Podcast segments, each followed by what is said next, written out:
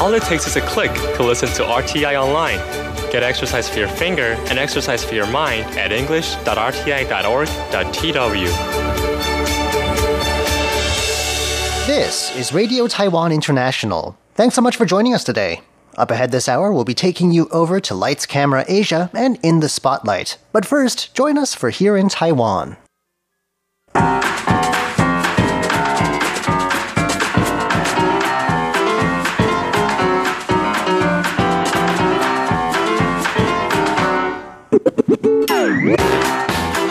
Hello and welcome to Here in Taiwan. Today is Thursday, December 19th. I'm John Van Trieste, and joining me here in the studio today, we've got Shirley Lin. Hello. And Jake Chen. Hello. Up next, we'll be hearing what's got parents confused about a new high school curriculum.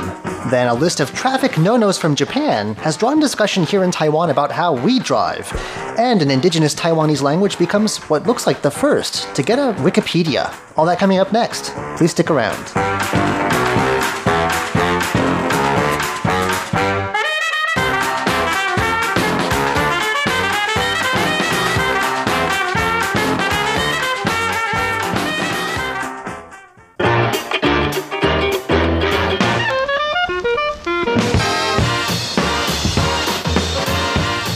Right, well, the high school curriculum gets modified slightly from year to year. Uh, this year's changes don't seem to have parents very happy, though. Right. Um, there are a number of aspects that see relatively significant changes. Uh, some of the more notable ones that got a lot of uh, parents talking uh, as well as students include the a more emphasis on what they call qualitative education. So uh, I guess it's, it's a shift away from the, the academia centered education. Uh, as Puzzling term. Right. Uh, it has got a lot of parents puzzled as well. We'll get into that in a minute, as well as uh, new policies and strategies, uh, plans for uh, education in the rural area where they often suffer from a lot less resources, uh, as well as the uh, plans to implement uh, gender equality education. This is a uh, follow up to uh, uh, earlier this year when the government uh, introduced a special law to equalize, sorry, to legalize same sex marriage uh, up here in Taiwan. So. Yeah, these uh, sound like rather big terms, and the uh, uh, the policies got a lot of uh, parents uh, somewhat confused, and and, uh, and many are rather pessimistic about it. In the latest survey uh, released by the National Parents Union, uh, They have a union? Wow. right? It's a Shirley, sorry, are you aware of this? I'm You're- sorry, you a association. member? I'm sorry, it's an association. I was going to say. yeah. Can they go on strike? National, yeah, National Parents Association. Um, they said uh, close to actually a bit more than seventy percent of the parents are a bit confused about what's actually involved in qualitative oriented education. I don't know what that means either. yeah, it's like they call uh, like quantitative education, which is you know how you measure kids based on their academia performance, Test on- on- scores, grades. test scores. yeah. Yeah, so um, different schools have sort of different plans and, and interpretation of how a quote unquote qualitative education should should you know uh, con- be conducted. You know, uh, uh, more emphasis on sports, um, after school, sorry, after class curriculums, activities, and et cetera, et cetera. And um, parents themselves are confused. They they they don't know how this will be implemented, and um, more importantly, the in the future. This could affect the standards uh, upon which the students are judged when they enter different high schools. So it's kind of like when you try to get into one of the better universities in the States and in Canada as well. You're judged on your scores in high school as well as what you do outside, right? All the volunteering Right. works. Oh, yeah, yeah. stuff what like clubs you belong to. They ask all kinds of questions about uh, school teams and, and all that. So I, I guess you know there's going to be, or at least there there plans to be a shift towards that direction, and the parents. Yeah, and Taiwan is definitely not like that. Whatever I think you do on your own time is your business, but Right, I think you're purely judged based on your score on the uh, Mm-hmm. college entrance exam. And I think that's slightly changing, I think. Uh, especially, uh, you know, on the parents' mindset about this kind of thing, that it's Yeah. okay to do sports. It's actually good for you to help you with your academics. Oh, yes. That's how it was with my kids because they were on school swim team. Right. They learned discipline. There you go. Character There you go. building. Right, and and the future kids are going to be probably judged on that. Um, so parents are part of their concerns is that there's not yet a plan for sort of a uniform uh, standard upon which the kids will be judged. So Uh, well, is there any word about whether this will affect what's actually taught in the classroom? Like, for instance, will the math curriculum become quan, qual, what was the word? Qualitative. qualitative? I don't. Um, they don't have. or are we going to have us qualitative science classes? What does that mean? Yeah, that would be really interesting. Um, I don't think sort of the major, uh, the major sort of what they call it, the, the key subjects, you know, math, Chinese language, English, will, will see any changes because they're just too important as far as the college entrance exams is concerned. Um, I think the schools, as far as I can understand, try are trying to implement other programs outside of the class. So you know whether it's outside of the regular class time, where the main classes will be will see less time, but, you know it's not yet decided. So yeah, you can see it's a whole bowl of confusion for everybody. Um, you know, it's a it's a it's a bit confusing. So I guess these sorts of reforms always are confusing at first. Hopefully, if it's well implemented, people will get over it pretty quickly. right.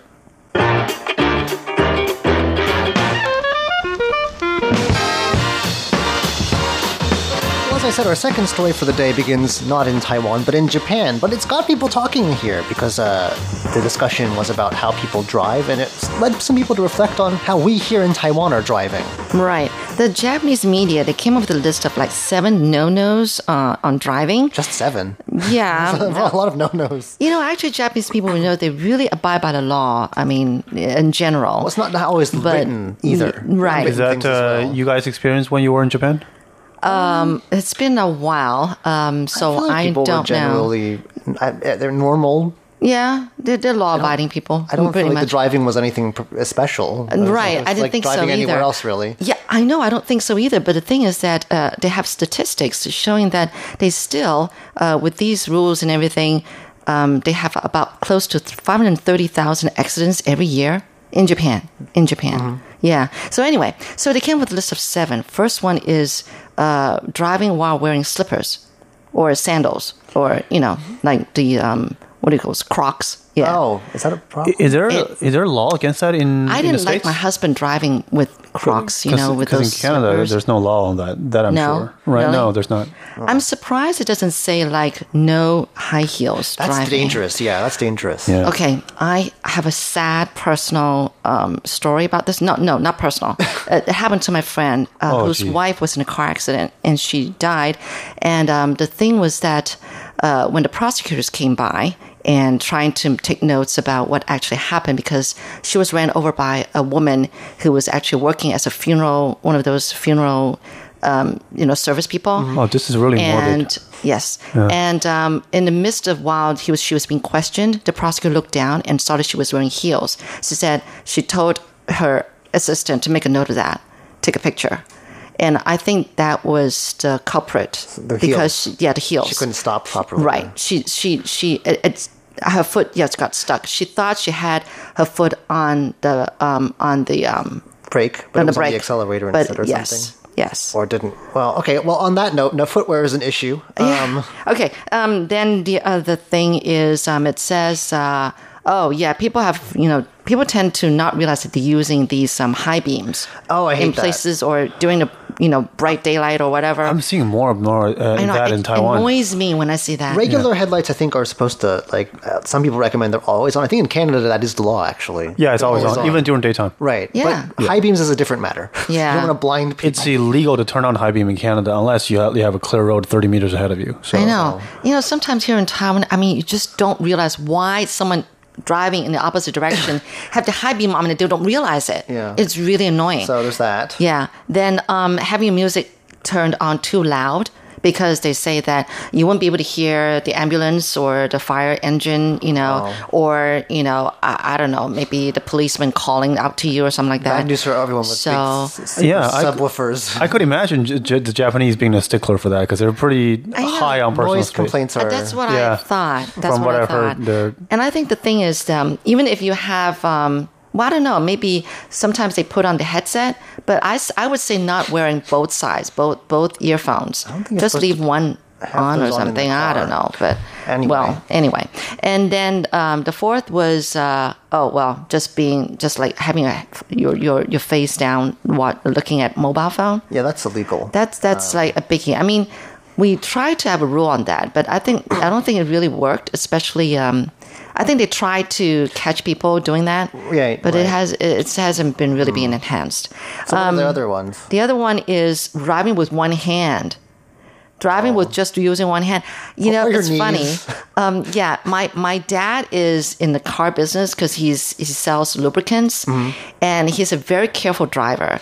So whenever my my parents, you know, including my dad, is in the car that my husband's driving, my husband will always try to remind himself to put both hands on the Oh, you- driving you got a backseat driver there. Be And careful. when he when he leaves when my husband my, when my dad leaves the car, then he goes back to one hand. but I said that you know it's always good rule to have both hands on the driving Yeah. wheel. Yeah, and then um, Oh, I didn't know that was a that was a hard rule. We've got Yeah. these rules, and, and what do they? What are um, what are, are they getting people to talk about uh, how we drive here in Taiwan? This is all from Japan, after all. well, I mean we have the same kind of problem, right? And I think probably worse off. And there was one talking about you know just driving when you when you uh, when you've got a bad temper, like you know because Oh, getting yeah. mad at how bad the traffic is, and it says that simply it just simply says take two deep breaths This is an before it internet gets to you. here. Huh? This is an internet commenter here in Taiwan. No, actually, it's Japan that's um, that's suggesting this. Hmm. So what are people And I think saying? we do really get into that kind of. I I encounter that all the time, and that just what happened this morning was that um, I was in this bus Mm-hmm. and it got a little too close to a cab, Oh. and so then at the next red light, the cab swerved right in front of the bus and stopped smack in you know as the light turned red, and I knew that he's trying to make a statement Right. from that move. It's so dangerous. So dangerous. The cab drivers here in Taiwan are reckless. yes. Um, Yes. I don't think there's any way to sugarcoat that. That's I why know, really. that's why I think uh, a lot of people like these uh, ride-sharing services. Um, that's one of the appeals. Right. Yeah. They're, you, They they, are tend to be rated, calmer. and you can leave notes about their driving if need be. I know. So anyway, the Japanese think that they have bad drivers, but actually Taiwanese drivers are not any better off. No, So that's uh, some someone. So there was this discussion uh, on the internet about this. I think our scooter drivers are the most reckless, though. Uh, they Oh, they by cut in front of everything. We are a scooter country, so I think- that's why. I got hit by one, so I know. Really? Oh yeah, when Yeah. on your bike. Yeah, uh, You're right. Late uh, the year before, 2017. There's been about, I think in the past year, about three scooter accidents near our studios in the road out front. Oh no. Um, so people, I think maybe need to, maybe we should start a 10 scooter no-nos because there's a lot of those. Are you sure 10 is enough? Yeah, like I said, Right. seven also seems like not enough. But, Right. Uh, there's a lot. There's a lot to driving, so drive carefully, everyone.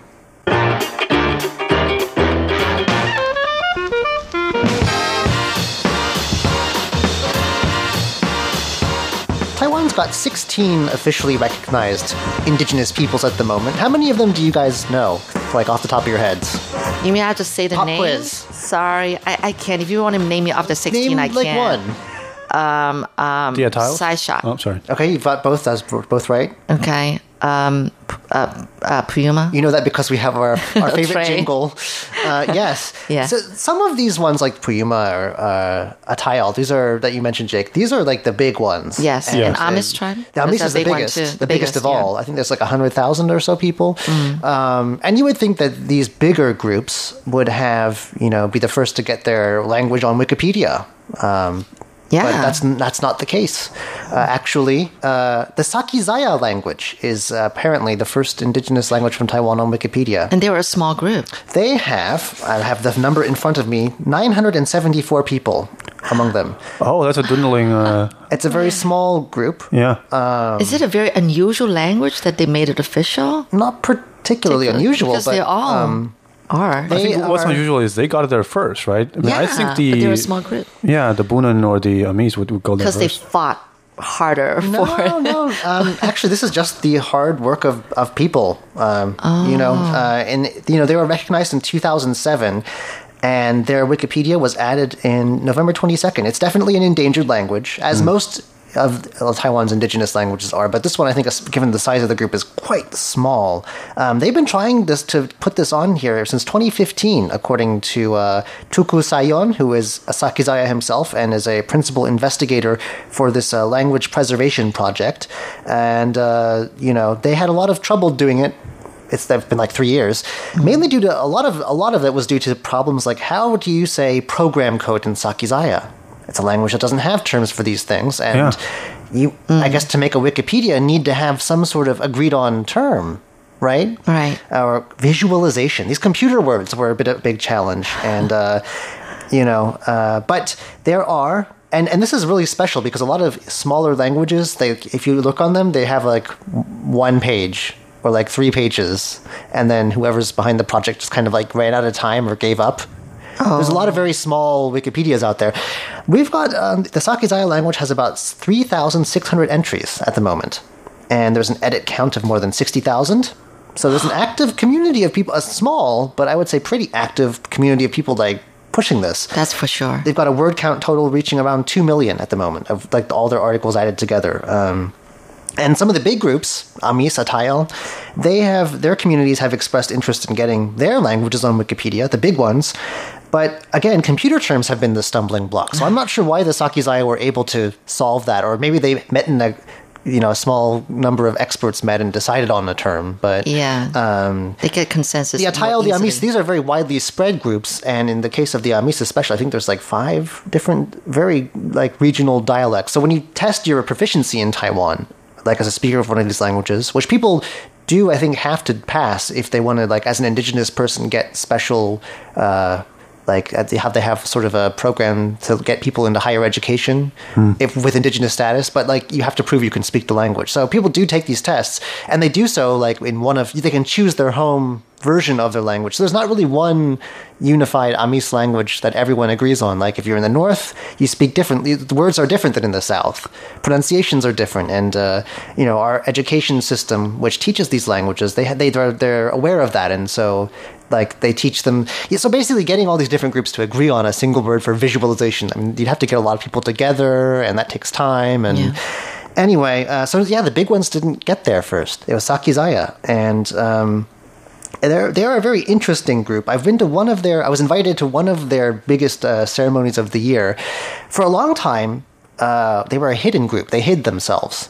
Uh, around the eight, I think it was the 1870s, uh, the Qing dynasty government attacked them, and so they fled. They hid among the Am- the Amis group, the big one, right. and sort of kept themselves under wraps for a very long time. They've only started reemerging and rediscovering their identity, and they were recognized in only 2007 as the 13th of the now 16 groups. So pretty, only about 10 years of official recognition. Yeah. Anyway, to commemorate their uh, big, the big uh, attack and uh, the people who died, uh, they have a big fire festival every year, which is spectacular.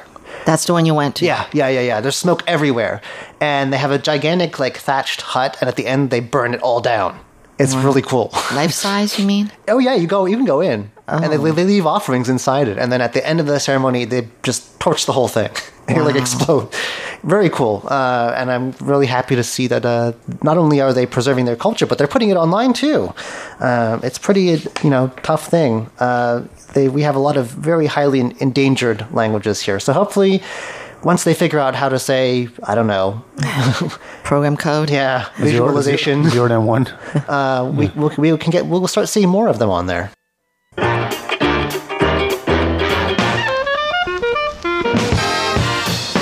Before we go today, uh, the presidential office recently hosted a group of Canadian YouTubers, and they have some things to say about it. Yeah, they're the ninth group, by the way, and um, The ninth group of Canadian Cana- YouTubers? No, no, no, of YouTubers that were invited from abroad to Okay. stay at the presidential office building, and so these two, uh, Lucas and Sabrina from Canada, they actually had stayed in Taiwan two years before, and they are founders of the Chopstick Travel, a YouTube channel. So you can imagine they go around introducing like food, eating with chopsticks, you know, from Mm-hmm. around the world, and um, they they're very popular. And um, so at the presidential office building, they met with the vice president, and who is from Kaohsiung, Qishan. So they said that oh, next time they should, you know, that he should go with them and uh, try the different food in Kaohsiung from Qishan. That is now um, Sabrina and Lucas. They find that Taiwan is very close to home, and uh, that people are very friendly. You know, it's just a great place to stay.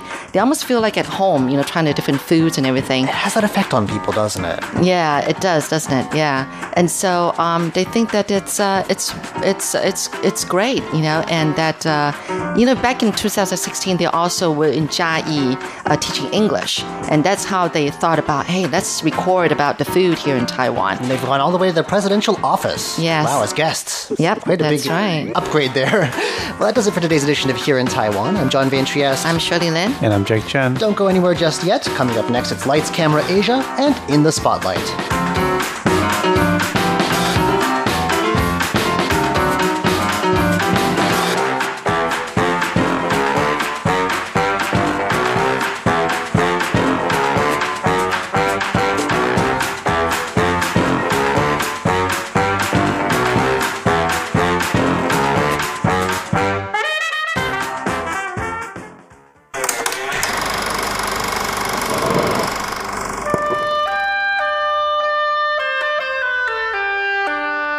Lights, Camera, Asia. A look at Asian culture and history through the lens of cinema.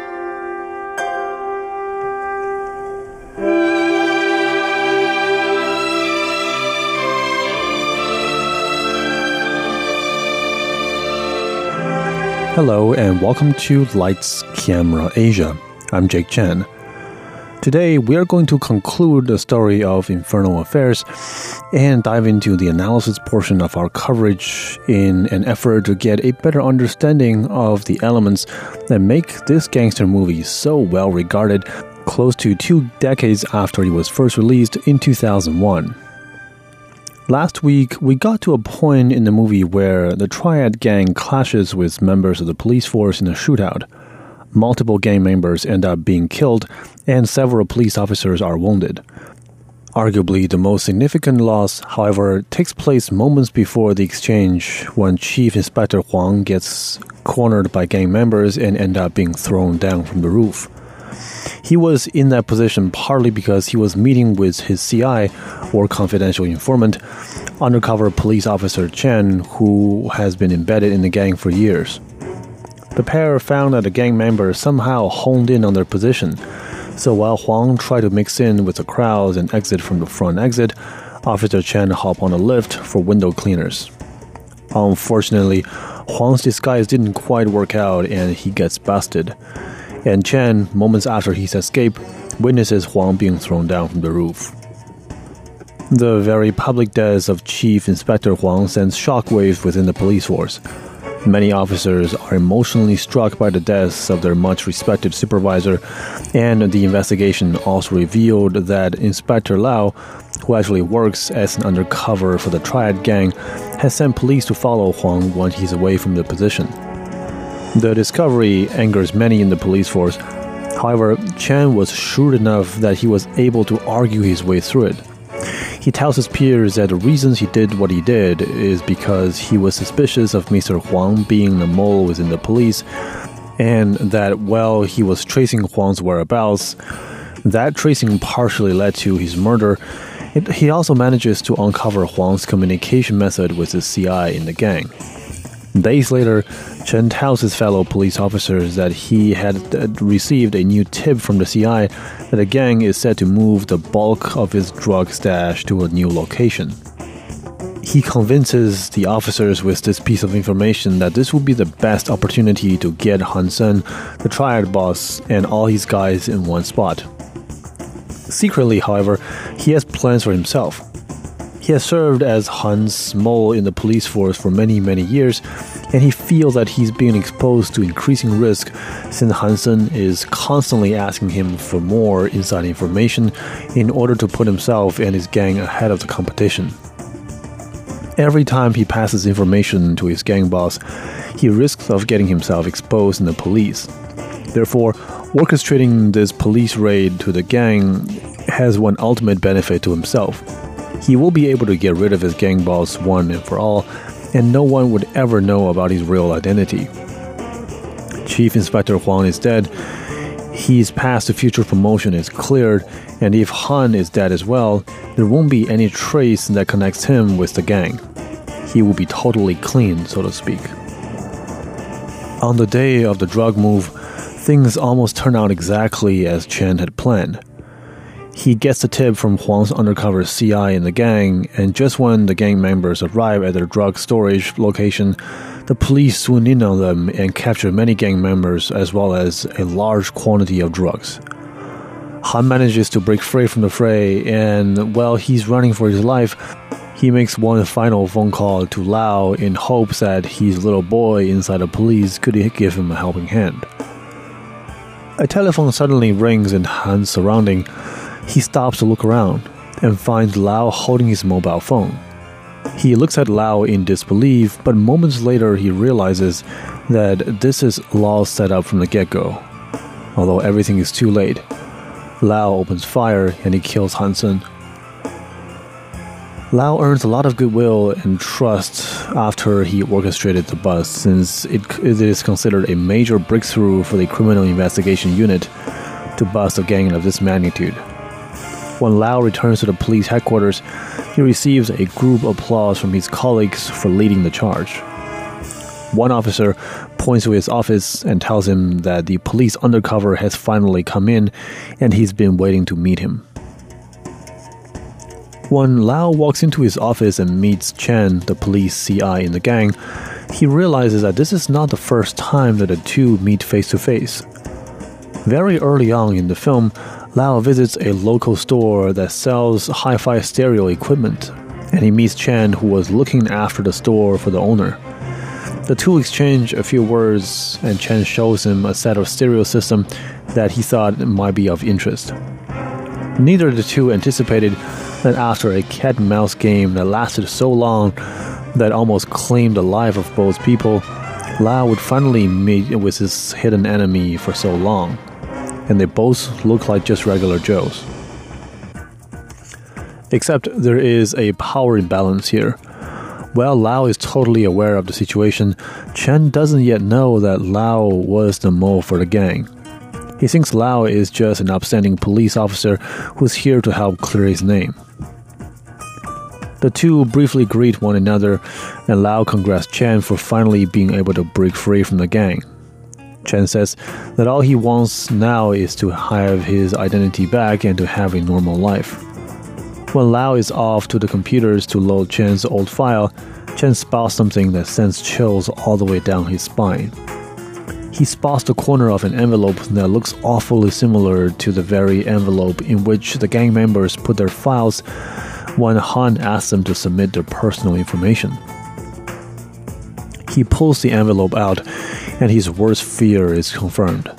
It is that very same envelope, which proves to him instantly one thing beyond any shadow of a doubt Lao has been Hansen's mole in the police force all along. By the time Lao comes back to the office, he realizes that Chen is long gone and he spots the envelope which has been moved. He realizes that his identity is blown and he swiftly returns to the computer and deleted Chen's file. Now, no one in the world knows who Chen is anymore, and he has been smeared as a criminal. When Lao believes that he's buried the last bit of evidence that could incriminate him, he heads on home and finds his fiancée looking at him weird. He follows her eyesight to the stereo site and turns it on. Seconds after a music plays, the tape plays a conversation between him and Hansen when they were exchanging words in a movie theater. As it turns out, Hansen had recorded many conversations that he had with Lao and saved all of them as an insurance policy. Remember a scene earlier in the movie when Chen spotted Hansen stuffing several cassette tapes in a drawer? That was a key moment when he realizes that Han might have hid something important. And after Han was killed, he found these tapes and uncovered the content. This means the end for Lao because whoever hears this will know that his real identity is a criminal. His wife walks out without saying a thing, and Lao is totally devastated. At this moment, he gets a phone call from Chen and tells him to meet him at the rooftop of a building. It's showdown time. Lao and Chen, two former undercover agents working for opposite parties, now both with compromised identities, meet in broad daylight. Chen holds Lao at gunpoint and tells him to restore his identity. Lau responds by saying that he would only do so if Chen wouldn't publish the truth that he's actually a gang undercover in the police. Chen refuses to comply, saying that he would never let something like this slip as a police officer.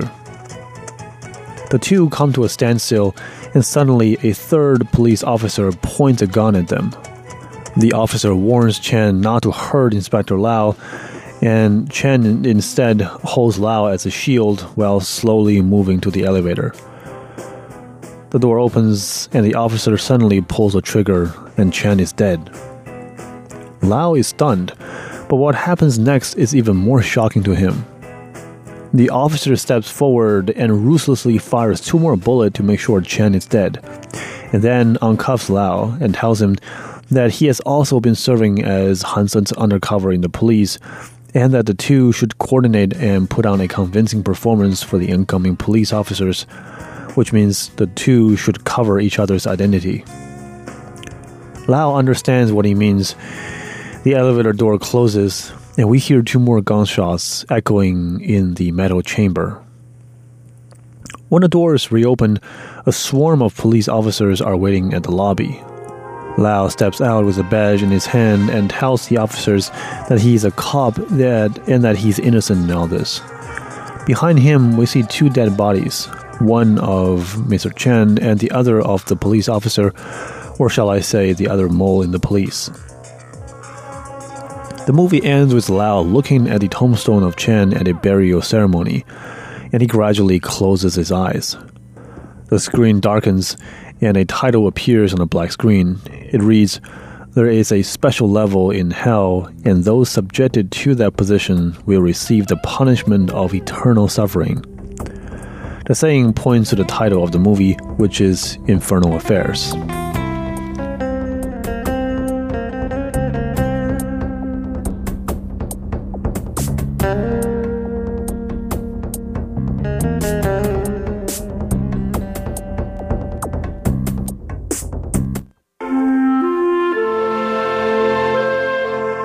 The movie ends here, and I'm very glad that we finally have a chance to cover the rather convoluted plot of Infernal Affairs. It's only one of the three movies in the trilogy, and already it took us three episodes to barely cover the main storyline. There are many, many side storylines that I didn't get to touch on. So, in the following episodes, I'll dive in the various muddy points in the story and explain them in more details. But I think more importantly, instead of saying the what, which we already know, I like to dive in the how.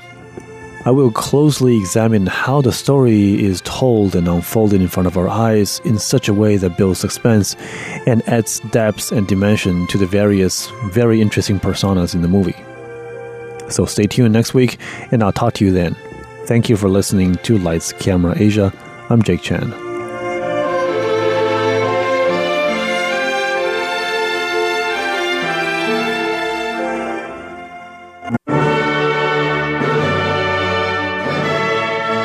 Dinner is served. Join Andrew Ryan and Ellen Chu as they sample their way through Taiwan's culinary delights. Andrew, I thought we said no more intestines. That's on Feast Meets West. Every Saturday, only on Radio Taiwan International. Radio for refined palates.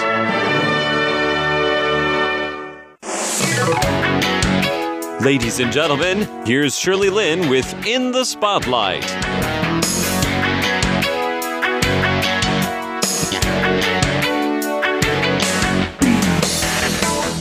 Welcome to In the Spotlight. I'm Shirley Lin. Candice Chen is the founder and CEO of Fluv, a sharing economy pet care slash foster care platform. Last week, she talked about how she started a business called Pink Matter Juice Bar when she was in the United States. It was a juice bar using imported dragon fruit. Now, this fruit is, has a very bright pink colored skin on the outside, but there are two kinds of flesh on the inside. One is white and the other is this deep purplish or pink color, which can really stain your clothes if you're not careful. Anyway, this juice sold really well in the States, okay? It's a super fruit. Anyway, um, but then uh, Candace decided to come back to Taiwan. She knew that she would be an entrepreneur for life. So this time she was thinking, now what am I going to do? She decided to do something with pets. So this week she got talking about Fluv, F L U V, Fluv, this sharing economy to do with pets.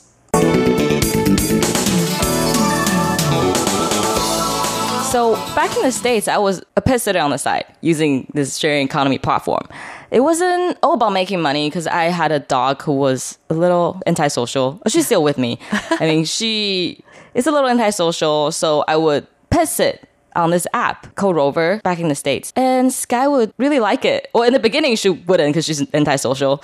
She started getting used to other dogs and I was making extra money, which was great. Uh-huh. I would just sit other people's dogs. Yeah, I had to walk Sky in the morning anyways, so I just walked two dogs. And then I came back to Taiwan. I realized I still wanted to do the same thing, but I couldn't find any way to do it. Just not a common thing here. Yeah, They yeah, still send it to pet hotels. Right. People with pets, they travel, they send pet hotels, they go to their friends and family. If I solve the problem in the States, maybe I can satisfy this different need in Taiwan. I just started going to a lot of networking events, meeting people who have developed apps before, meeting people who have started a company in Taiwan. I met so many people in the first few months, just talking to people, asking people for feedback. Well, at first, people were like, oh my gosh, this is impossible. Taiwanese people won't accept this. This is just like Airbnb. People were not okay with sharing your room with a stranger.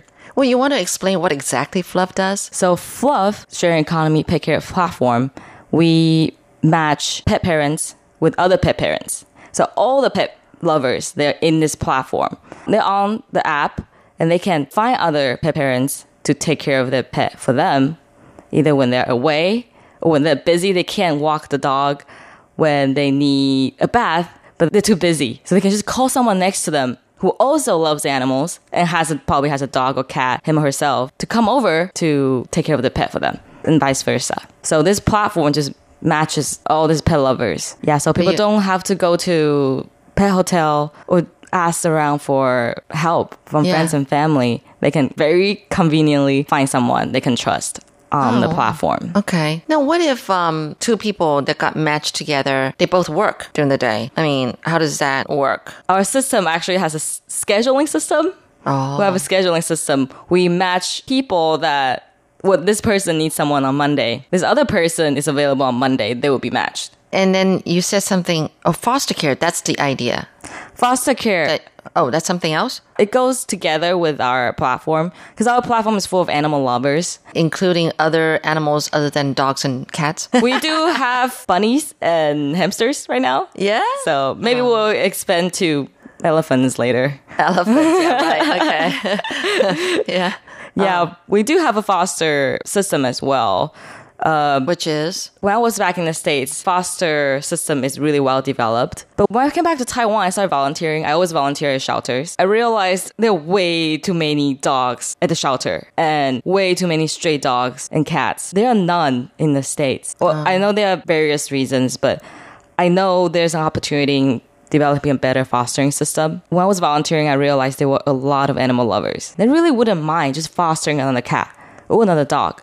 There was just not a simple way to do it. Which means it's like just to take care of it for a period of time, mm-hmm. right? It's different from adopting a, a pet. Right. It's different from adopting because fostering kind of helps the dogs to be adopted. It helps the dog become more socializable. They're closer to human. They are less likely to get sick.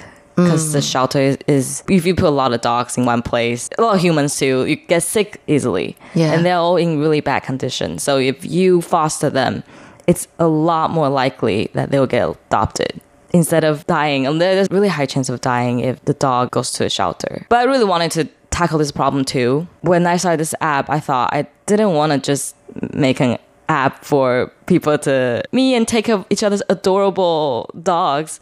I also want to help animals who are in need of getting a temporary home. They can choose to foster or not, right? Yeah, they can choose to foster or not. They can just foster when they have time. Mm-hmm. But on the on our platform, we'll show they, they get love points. It will encourage them to to foster animals. What do you do with love points? kind of a symbol that you're a loving person. Uh-huh, uh-huh. and it shows up, right? Yeah, That yeah. Um, you're that kind of loving person. Okay. Mm-hmm. By next year, Taiwan will have more fur babies than actual human children. Oh, I know. Yeah. They have a study about that. Yeah. Fewer and fewer people are having babies, like human babies. Human babies. but then they would choose to you know own a pet it's amazing. So that's why there's whole this pet culture whether it's pet cemeteries that are promoting right now or or pet this and pet that you know? Yeah it's it's amazing. So mostly your platform is just uh, pet care and foster care. You don't sell pet products not Yet. yet Yeah. We're eventually gonna- gonna think about that right? Well, we might think about it. Yeah, we want to build our user base first. We just want every animal lover to be on our platform. Right. This is a very, uh, very new platform. Apparently, you've just um, launched it only a couple of days so far. How can people get to know more about the platform? How how do they go about finding you, finding Fluv? They can go on App Store or they can go on Google and Google Fluv, F L U V. Our slogan is "I fluv you." Yeah. It's like very fluffy and Right, I love I you so you. much. I Right. fluv you. So it's spelled as I F L U V Y O U dot com. That's our website. You're listening to In the Spotlight with Shirley Lin. So you've got a dog yourself. It's called Sky, and it's female. Um, Email. um, what kind of dog again? I forgot. It's a cross between. Yeah, she is a mutt. She's a mix of Australian Shepherd and Shih Tzu. So she, it's very interesting. She she looks What Like a- color is she? she is crane. She has this crane color. Crane color. Yeah, and she's like a big dog in a small body. She's looks very interesting. Oh, short hair or long hair? Long hair. I don't know anything about. Okay. Yeah, long hair, very really cute. know. She's Okay. very cute with the underbite. How long have you had um, Sky? I've had her for three, four years. Oh, okay. And I brought her back with me from the States. I just couldn't leave her. there. Yeah. Yeah. I just love her too much. So you adopted Sky from a shelter or something? I try adopting a dog from a lot of shelters, but they make the system really complicated in the States. It was very hard for me to adopt a dog. So I went online, and people were, Because you're Taiwanese or because of what? oh, because I was too young. I was too young. Too young. I was uh What? 23 at the time. I was too young. I lived in an apartment. I didn't have a backyard. so they were Oh, okay, very, that- very strict about that kind Right. of stuff. Okay, So I went online and people were gonna give their dogs to shelters. Oh. Yeah, this this guy on Craigslist, he was like, "Oh, uh, I'm giving one of these puppies. I'm gonna give him to the shelter if I don't give him away." So I hit this guy up, and he gave me Sky. Oh. yeah, so alright. kind of half adopted. Uh huh. Because if. I didn't get her, she would end up at the shelter. Yeah, I know. Why is it that there aren't that many stray dogs or animals in the States? What do they do? Education, actually, one key thing is education. People are educated to not abandon animals, and every dog and cat is microchipped. Okay. So they don't abandon dogs and cats. oh, even stray stray ones. They microchip them too? Uh, stray ones, they will take them in right away. They have no stray. I don't see any stray animals on on the street They take them in. They take them in always. But yeah. that meant shelters. They're shelters, but they get fostered. They have a really good fostering system too. So if the shelters get too full, they get fostered for a s- small period of time until they get adopted. I see. And then um, I'm sure that after you came back to Taiwan, you realized there's a lot of stray cats. I mean, stray cats and dogs, yeah. Right? Right. So different. I know. Pretty sad. What do you think Taiwan can do better? There's Are you, are you thinking about that as something on the side to do? Is educate Taiwanese people how better to take care of their pets and not abandon them? And did it ever cross your mind? I guess it must have. How Yeah. to get rid of this serious, you know, stray animal problem. Right. We actually have a friend who is doing this. So we're actually this we're pet startup friends. Yeah. pet startup friends in town. We both we all love animals. And she's handling the education part. And I'm kind of handling a different part because they're are many issues that cause this problem. Yeah. Education it's it's the people not being educated is the root cause. Right. I agree. But now we need some solutions fast. So she's tackling that problem, educating people so the next generation they won't abandon animals that easily. And I'm tackling the problem of now there are just too many on the streets. There are too many in the shelter. We mm. need to make sure they're in good conditions in order to get adopted. Yeah. So with this kind of collaboration, we collaborate with that startup as well to help the entire ecosystem. Mm-hmm. So hopefully our fostering system can solve some problems. That's what we're hoping for. You know, there are some places like, you know, there are some pet shops that sell, you know, these cats and dogs. I mean, you have to pay to, you know, get.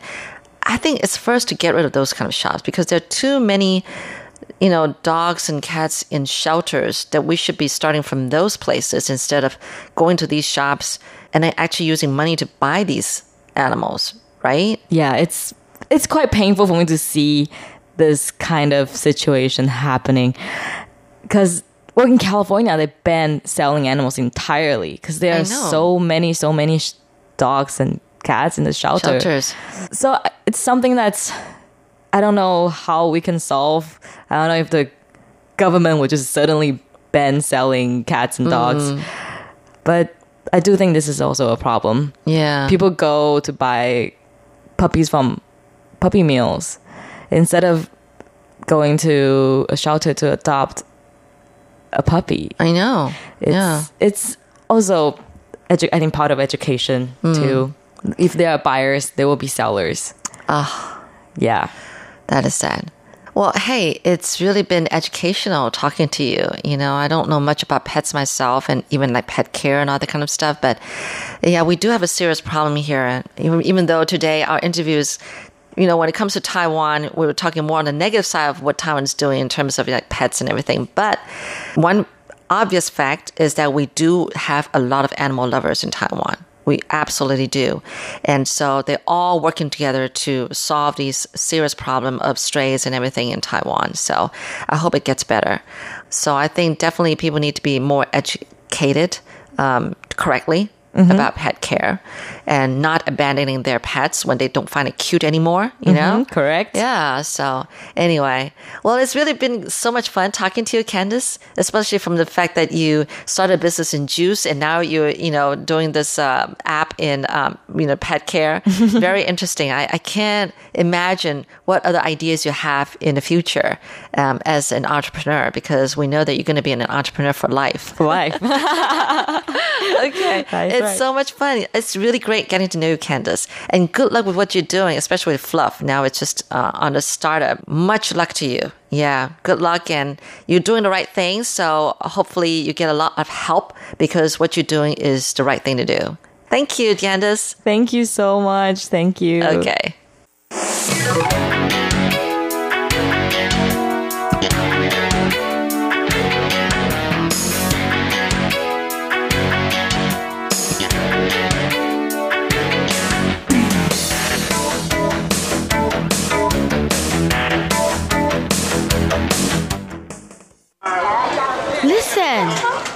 Are you listening? this is the sound of my country. This is the sound of Taiwan.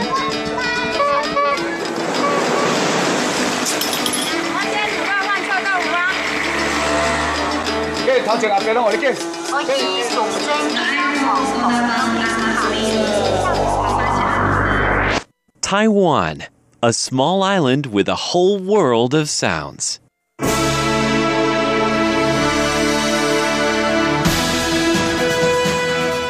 Thank you for listening to Radio Taiwan International, broadcasting from Taipei, Taiwan. Check out our website at english.rti.org.tw. Again, that's english.rti.org.tw for the latest news and features from Taiwan. You can also listen to our programs and watch videos as well. Our 60 minute English language program can also be heard every day at the following times and frequencies. In southern China and South Asia from 1600 to 1700 UTC on 6180 kHz. Again, that's in southern China and South Asia from 1600 to 1700 UTC on 6180 kHz. And in Southeast Asia from 0300 to 0400 UTC on 15320 kHz. Again, that's in Southeast Asia from 0300 to 0400 UTC on 15320 kHz. We'd love to hear from you. Please send your comments to PO Box 123 199, Taipei, Taiwan. Again, that's PO Box 123 199, Taipei, Taiwan. Or send an email to rti at rti.org.tw. Again, that's rti at rti.org.tw. Also, visit us on Facebook. The address is fb.me forward slash Radio Taiwan International. Once again, on Facebook, we're located at fb.me forward slash Radio Taiwan International for videos, photos, and news of interest from Taiwan. Thank you once again for listening to Radio Taiwan International.